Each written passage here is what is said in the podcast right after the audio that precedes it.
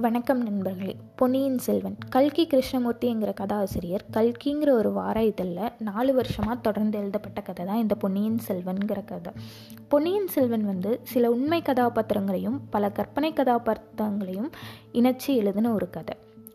பொன்னியின் செல்வன்கிற கதைக்குள்ளே போகிறக்கு முன்னாடி நம்ம சோழ ச- அரசர்களை பற்றி தெரிஞ்சுக்கணும். அப்போ தான் இந்த கதையில் ட்ராவல் பண்ண கொஞ்சம் ஈஸியாக இருக்கும்.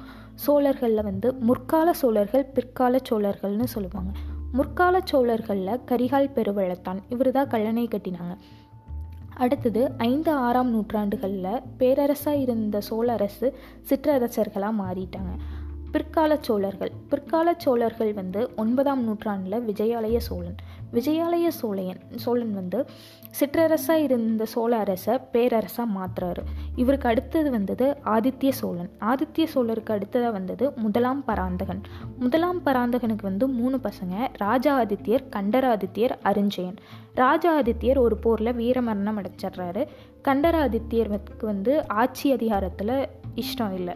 இவர் வந்து தீவிர சிவன் பக்தர். இருந்தாலும் முதலாம் பராந்தகனோட பேச்சுக்கு மரியாதை கொடுத்து ஆட்சி செய்கிறாரு ஆறு ஆண்டுகள் இவர் ஆட்சி செய்கிறாரு இவரோட முதுமை பருவத்தில் செம்பியன் மாதேவி அப்படிங்கிறவங்கள கல்யாணம் பண்ணி இவருக்கு மதுராந்தகன் அப்படிங்கிற ஒரு பையனும் இருக்காங்க. இவர் ஆட்சி முடியும் போது இவருக்கு ஒரு வயசாயிருக்கு. இவரால் ஆட்சிக்கு வர முடியல.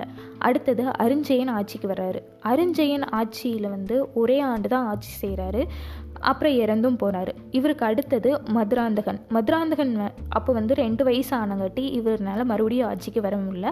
அதனால் இரண்டாம் பராந்தகன் ஆட்சிக்கு வராரு. இரண்டாம் பராந்தகனுக்கு இன்னொரு பேர் வந்து சுந்தர சோழர். சுந்தர சோழருக்கு வந்து மூன்று பிள்ளைகள். ஆதித்ய கரிகாலன் குந்தவை அருண்மொழிவர்மர். ஆதித்ய கரிகாலன் அடுத்த ராஜாவாக போகிறவர் குந்தவை தேவி அரசியலில் மிகுந்த ஈடுபாடு உடையவங்க தன்னோட கருத்தை வெளிப்படையாக கூறக்கூடியவங்க. அருண்மொழிவர்மர் தன்னுடைய இளம் பிராயத்திலேயே போருக்கு சென்றவர். இவருக்கு இன்னொரு பேர் தான் பொன்னியின் செல்வன். இவர் ஆட்சிக்கு வரும்போது இவரோட பேர் வந்து ராஜராஜ சோழன். இதுதான் சோழ அரசை பற்றி முக்கியமான கதாபாத்திரங்கள். மற்றும் சில கதாபாத்திரங்கள் வந்து இந்த கதையோட கதாநாயகன்னே சொல்லலாம். வந்தியத்தேவன். இவர் வந்து ஆதித்ய கரிகால கரிகாலனுடைய நண்பன். ஆதித்ய கரிகாலன் என்ன சொன்னாலும் செய்யக்கூடியவர்.